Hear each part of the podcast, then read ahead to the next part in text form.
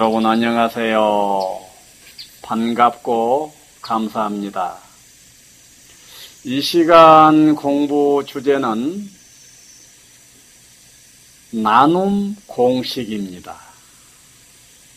이름 처음 들어보지요? 나눔 공식. 예. 나눔이다 하면은 아시겠지요? 나눔하게 되면 뭐예요? 너하고 나 사이의 교류입니다. 소통입니다. 뭐 이런 것이 나눔 아니에요? 그런데 나눔의 공식이 있다. 하하, 관심이 가지요. 나눔 공식. 자, 우선 나눔 공식이 무엇이냐 이전에 나눔을 한번 생각해 봅시다. 인간이 만났다 하면은 그냥 서 있어야 돼요. 서로 소통을 해야 돼요. 소통해야 되겠죠? 나눠야지. 나눠야지. 예. 교류를 해야 됩니다. 나눈다, 교류한다, 소통한다, 다 같은 개념으로 생각하시면 됩니다. 자, 왜 나눠야 될까요? 왜 소통을 해야 될까요?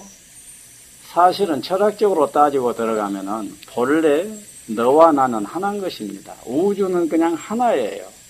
그러니까 하나인 자가 떨어져 있으니 어떠겠어요? 저 조상 대대로 하나였어. 내 무의식은 하나로 열려 있어. 그러니까 의식권에서 떨어져 있어. 그러면은 더 떨어지려고 하는 경향을 가질 것 같아요. 하나로 되려고 하는 경향을 가질 것 같아요. 당연히 본래 하나고 밑에는 이미 하나이기 때문에 위에서도 하나화 되려고 하겠지요. 그럼 하나가 되려면 어찌 해야 되겠어요? 어찌 해야 돼요? 무엇인가 모르니까 서로 알아야 됩니다. 서로 아는 것이 하나됨이요. 서로 아는 것이 소통인 거예요. 그래서 나눔 어떻게 할 것이냐 하고 묻게 되고 묻다가 보면은 그것에 대해서 연역적으로 됐든지 귀납적으로 됐든지 답을 찾게 됩니다. 답을 딱 찾았더니 무엇이라고요? 하나의 공식이 만들어진 거예요. 다시 말해서 나눔 어떻게 할 것인가, 교류, 소통 어떻게 할 것인가에 대한 답입니다. 그 답은 나눔 공식이에요. 자, 나눔 공식. 그러면 나눔 공식 하면은 유별나게 여러분들이 생각할 수가 있는데 대단히 당연하고 상식적입니다. 생각해 보십시오. 부부간이라고 해봅시다. 부부간에 서로 나눈다라고 할 때 가장 일차적으로 무엇이 필요하겠어요? 소통한다고 할 때 무엇이 필요하겠냐고, 1번으로. 그것은 관심이에요. 남편은 아내에게, 아내는 남편에게 관심을 서로 기울여야 됩니다. 그러니까 나눔 공식을 만들에 있어서 관심이라고 하는 이 지평은 절대적으로 필요한 거예요. 이 관심의 지평 이외에 무엇이 되어지는 겁니다. 그래서 나눔 공식의 제1번으로 떠올려야 할 개념은 뭐냐? 뭐라고요? 관심입니다.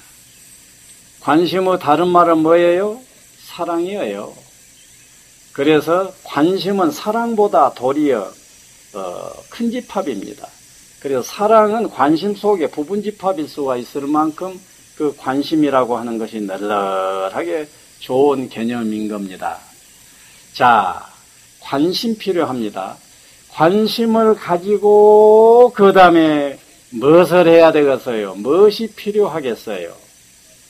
서로 서로 자기 마음을 오픈을 해서 상대방에게 보여주는 표현을 해야 됩니다. 나는 내외간이라고 하면은 아내는 남편에게 남편은 아내에게 무엇을 해요? 서로 표현을 해. 그러면 뭐 표현하면은 표현은 내용물은 무엇이겠어요? 마음 중심이지, 마음. 그 마음을 표현해 주게 되면은 남편은 아, 내 아내가 이런 마음이 저 속에 있었구나. 아내는 내 남편을 이런 마음이 남편 저 속에 있었구나 하고 서로 소통을 하게 되는 것입니다. 자, 그래서 서로 어쩐다고 자기 마음을 표현해 줘야 된다는 얘기예요. 그 다음에 필요한 것은 무엇이겠어요? 자, 상, 가만히 상상해 봐. 관심을 가졌어. 내가 표현을 했어. 또 상대방도 표현을 해. 이때 그 다음에 딱 필요한 것이 무엇이겠어요? 당연히 필요한 것은 표현을 하게 되면은 상대방은 받아줘야 됩니다. 남편이 표현하면은 아내가 받아줘야 할 것 아닙니까?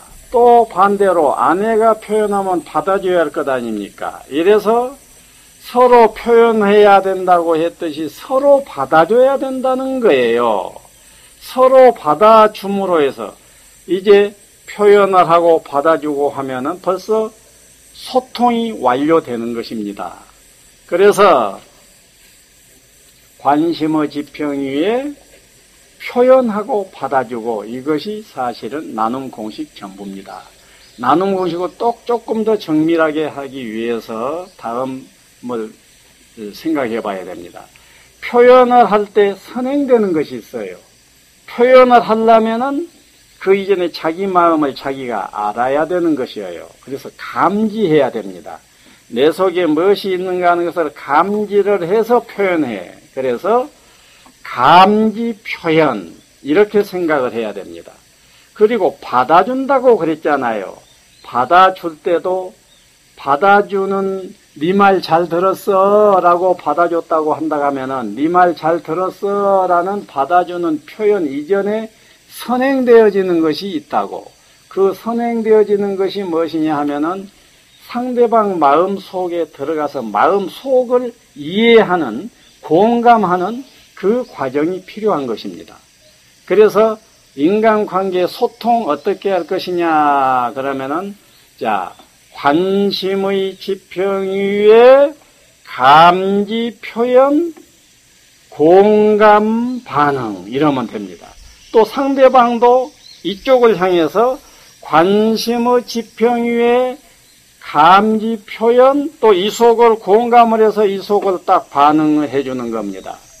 그래서 서로 서로 서로 사이에 감지 표현 공감 반응하고 이쪽에서도 감지 표현 공감 반응 이래. 그래서 나눔 공식을 여러분들이 이해를 딱 하고 나눔 공식에 맞춰서 소통을 한 번 해봐, 두 번 해봐 하다가 보면은 처음에는 공식이 딱딱하게 불안하게 느껴질지 모르나 이거 져버리면은 굉장한 기적들을 가져올 것입니다. 자, 이와 같이 인간 관계는 어때야 되겠어요? 소통해야 되겠죠? 그러면 어, 소통들 해보세요 하면은 안 된단 말이에요. 그래서 전문가가 소통의 공식까지 만들어서 권하는 것입니다. 앞으로 여러분들의 인간관계 만남의 자리가 관심의 지평 위에 감지 표현, 공감 반응 하는 나눔 공식에 상응하는 자리가 되어져서 여러분들의 계신 곳에 참으로 행복과 평화가 가득하시기를 빕니다. 감사합니다.